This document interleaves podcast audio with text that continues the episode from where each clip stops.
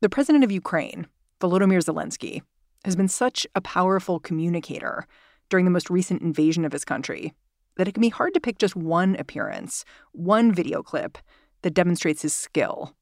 But I asked The Atlantic's Franklin Foer to try. I mean, I think that the uh, I, I'm going to go for the cliche, which is the one in him in the streets with his crew, where they defy Russian propaganda and say, "We're here. We're still here." Всім добрий вечір. Лідер фракції тут, голова офісу президента тут. This clip was released just a couple of days into the war. Russia was pushing a rumor that Zelensky had fled. This selfie-style video, shot on a dark Ukrainian street with the president in a green T-shirt and stubble, was Zelensky's answer to the rumors. Громадяни суспільства тут, всі ми. There was a repetitiveness to it. A poetry. Yeah. It was both rousing and strangely calming to have that effect of, of reassurance and also to have this underlying, we're still here, which is kind of, in a way, a rousing battle cry, I think is very sophisticated. You know, the video that stood out to me was from last week when Zelensky was addressing European Parliament. We are fighting. Just for our land and for our freedom. And it wasn't so much what Zelensky was saying. It was the fact that the translator choked up. Yes. Yes. Nobody's going to break us. We're strong. We're Ukrainians. Look, Zelensky is an entertainer. He was one of the most sophisticated media moguls in, in his country and his region of the world. Yet there's something about what he's pulling off that I think that it feels authentic in the moment, but there's something so direct about the way in which Zelensky is communicating with his people, with the world. I do wonder a little bit if Zelensky's background as an actor, if it takes away anything for you from this political performance he's doing? Because it is a performance, even if it is authentic. I, I don't think so, because, uh, well, he's still there. He's putting his life on the line. And the fact that he has this entertainment background, I think is, you know, should be incidental to the way that we react to it. Today on the show, the rise of Volodymyr Zelensky. How long can he meet the moment? I'm Mary Harris. You're listening to What Next? Stick around.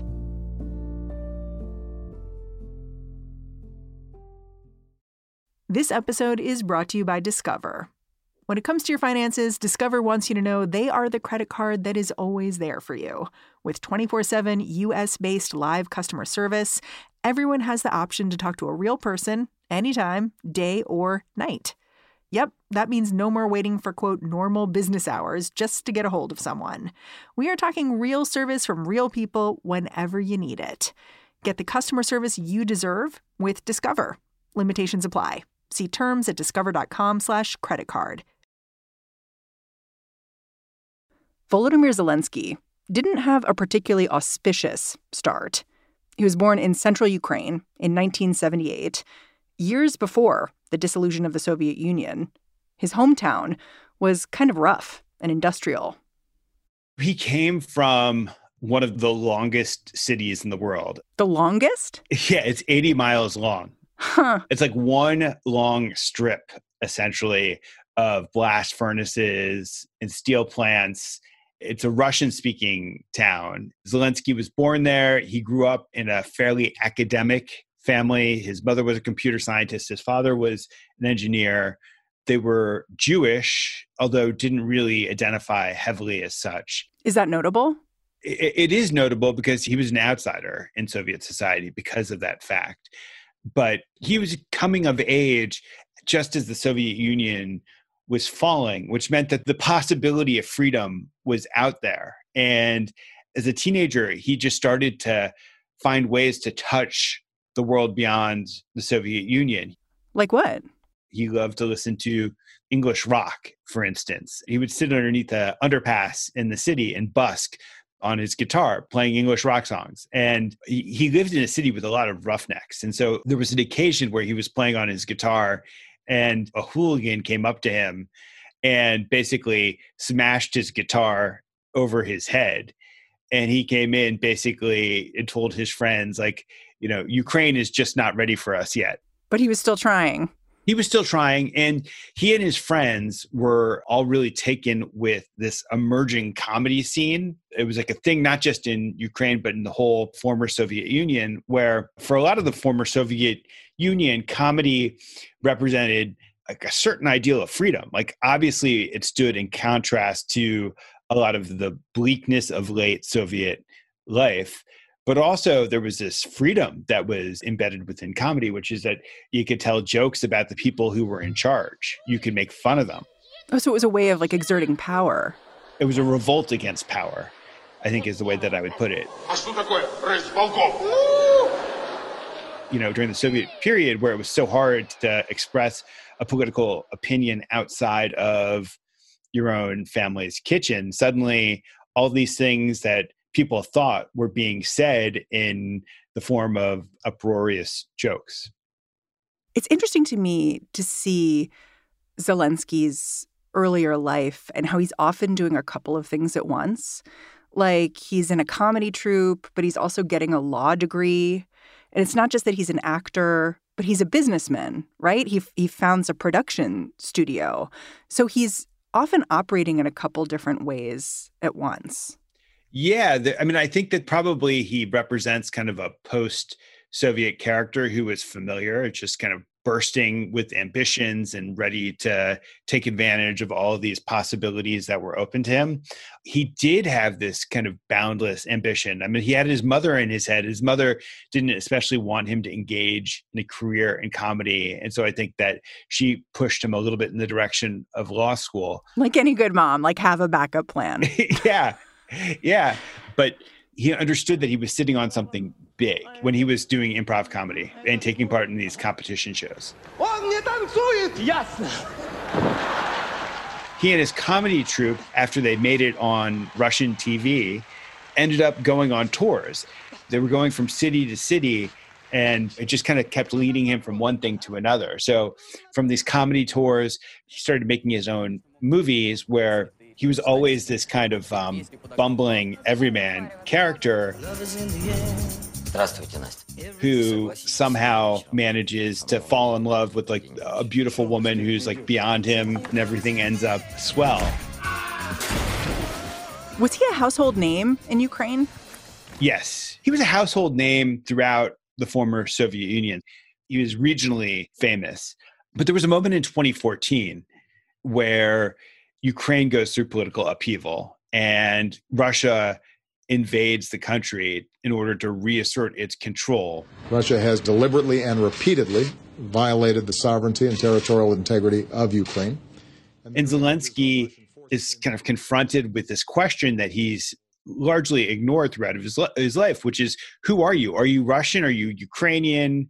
What's your allegiance to your homeland? And he decides to give money to the Ukrainian army, which is incredibly ragtag at this moment. And that puts him on the wrong side of Russian authorities. And it's at that moment that he moves his production company from Russia to Kyiv.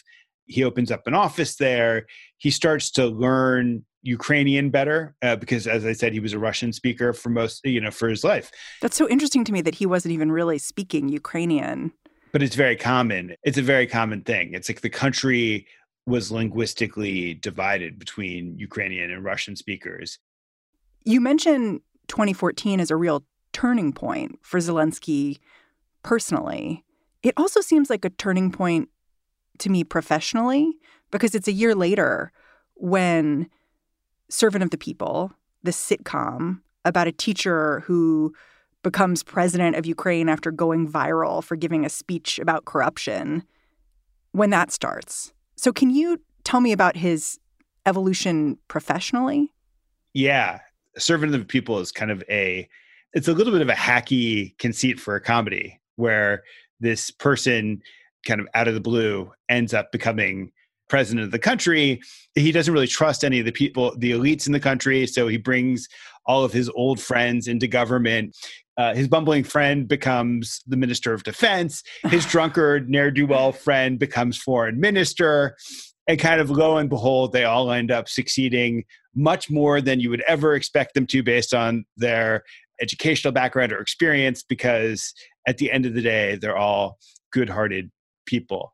And so he writes this show, he stars in the show, you know, he's playing this role of every man who becomes president of Ukraine.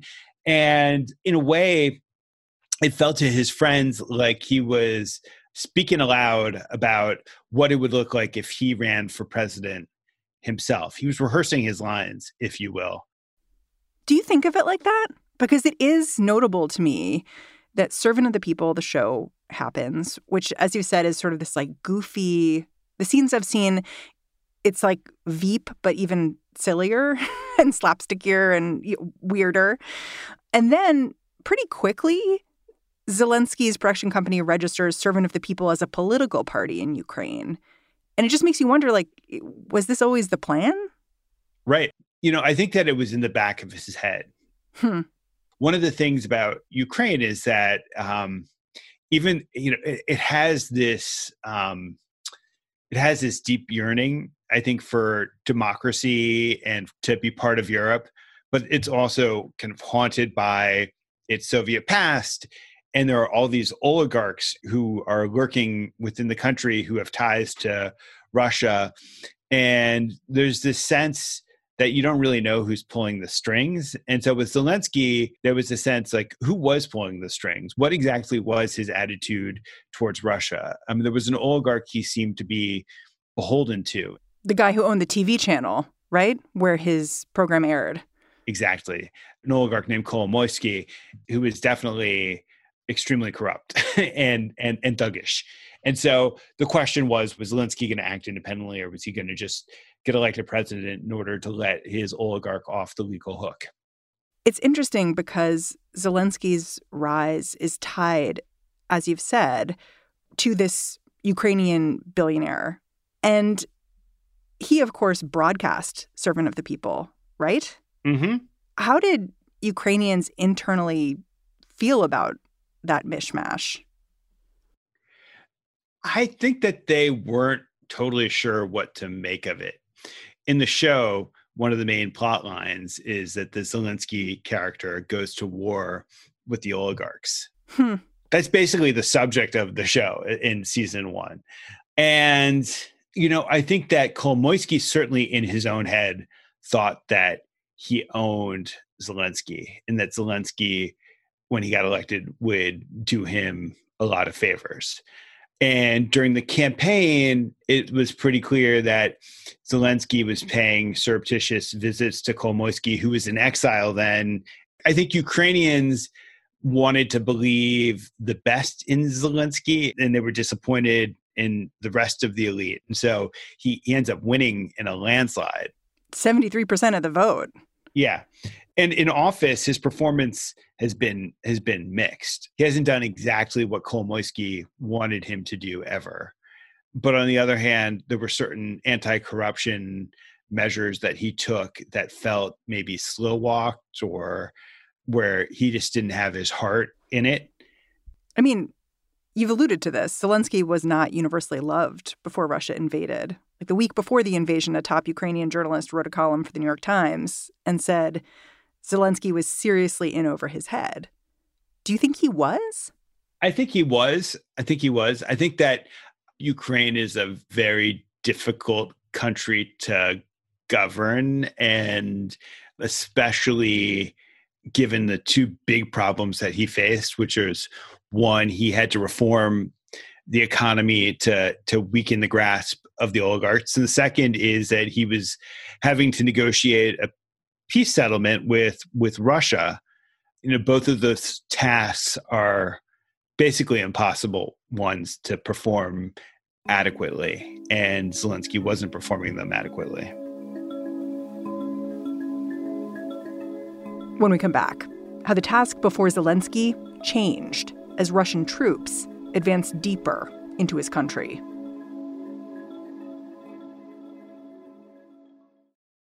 When you need mealtime inspiration, it's worth shopping Kroger, where you'll find over thirty thousand mouthwatering choices that excite your inner foodie. And no matter what tasty choice you make, you'll enjoy our everyday low prices, plus extra ways to save, like digital coupons worth over six hundred dollars each week. You can also save up to one dollar off per gallon at the pump with fuel points. More savings and more inspiring flavors make shopping Kroger worth it every time. Kroger, fresh for everyone. Fuel restrictions apply.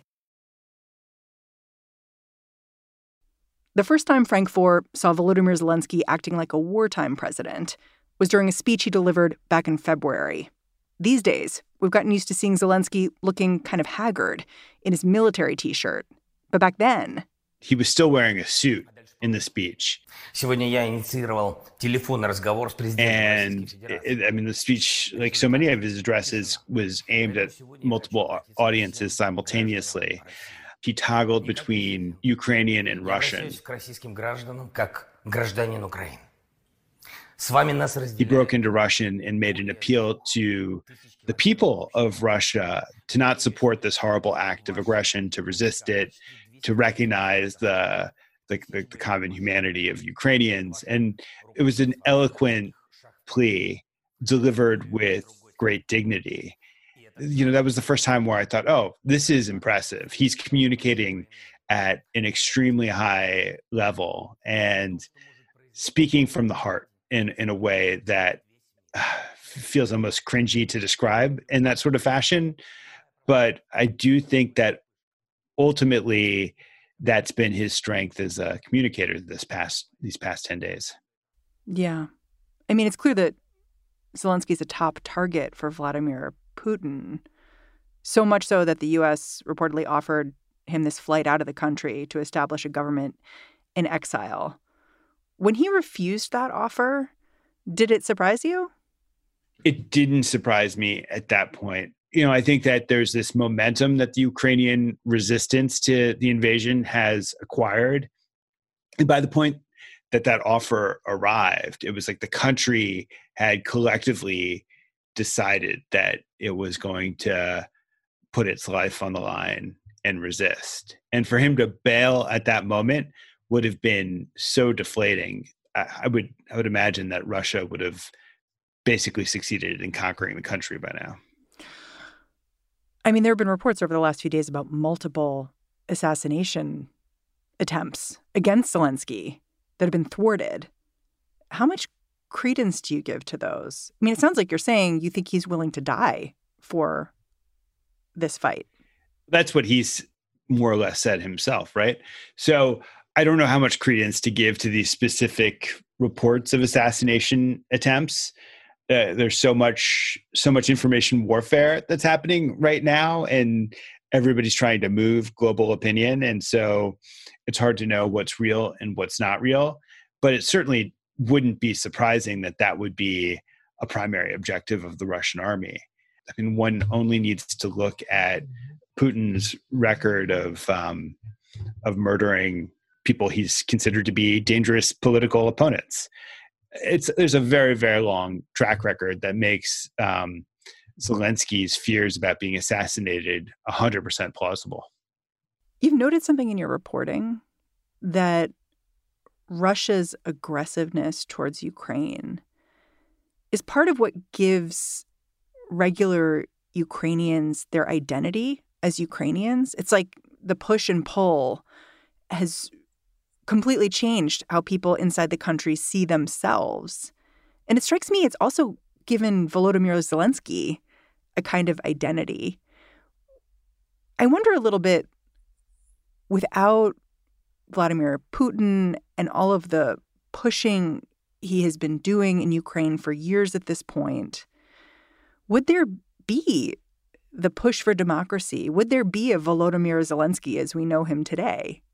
There's no doubt that there is this identity formation that's happened in the course of the crucible of Russia's military aggression towards Ukraine.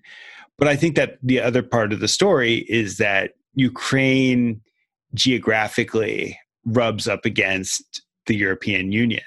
And especially in the western part of the country, it's just so important to its sense of identity to think of itself as part of that European constellation. It's like it's it's this poorer neighbor that can kind of is aspiring to achieve what it sees over its border. And so I think that that's driven a lot of Ukrainian identity as well. So it's not just that it's this negative response to to militarism and to attack.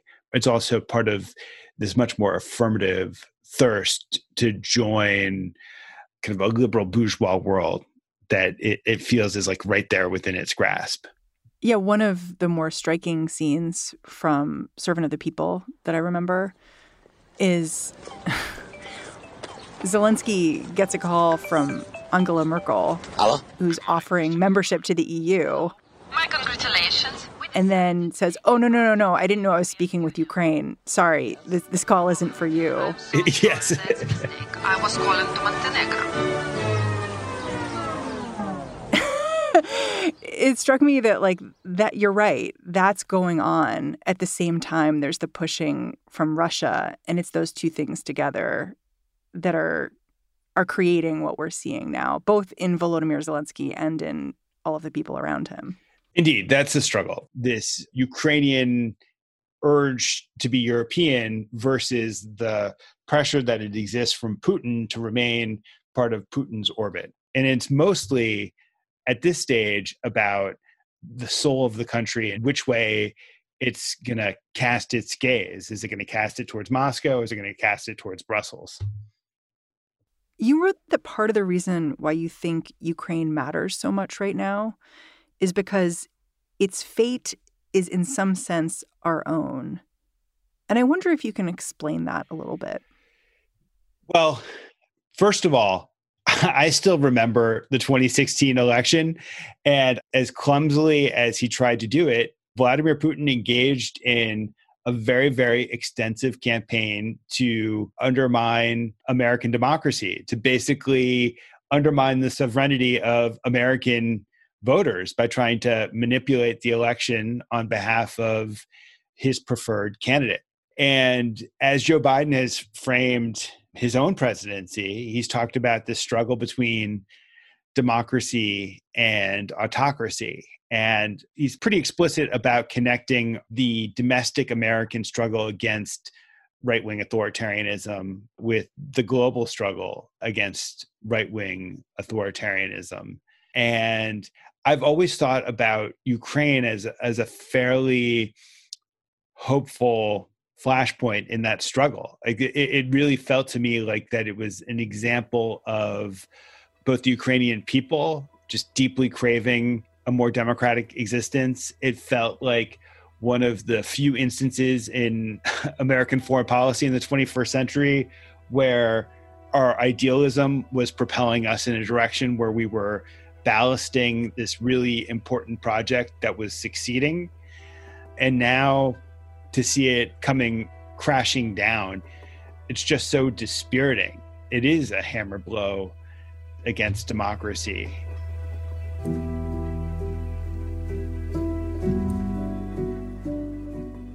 Frank Foer, I'm really grateful for your time. Thanks for talking to me. Thank you so much. Franklin Foer is a staff writer over at The Atlantic. And that's our show. What Next is produced by Daniel Hewitt, Carmel Delshad, Elena Schwartz, and Mary Wilson. We are getting a bunch of help this week from Anna Rubinova and Laura Spencer, and we're led by Alicia Montgomery. I'm Mary Harris. Thank you so much for listening. I'll catch you back here tomorrow.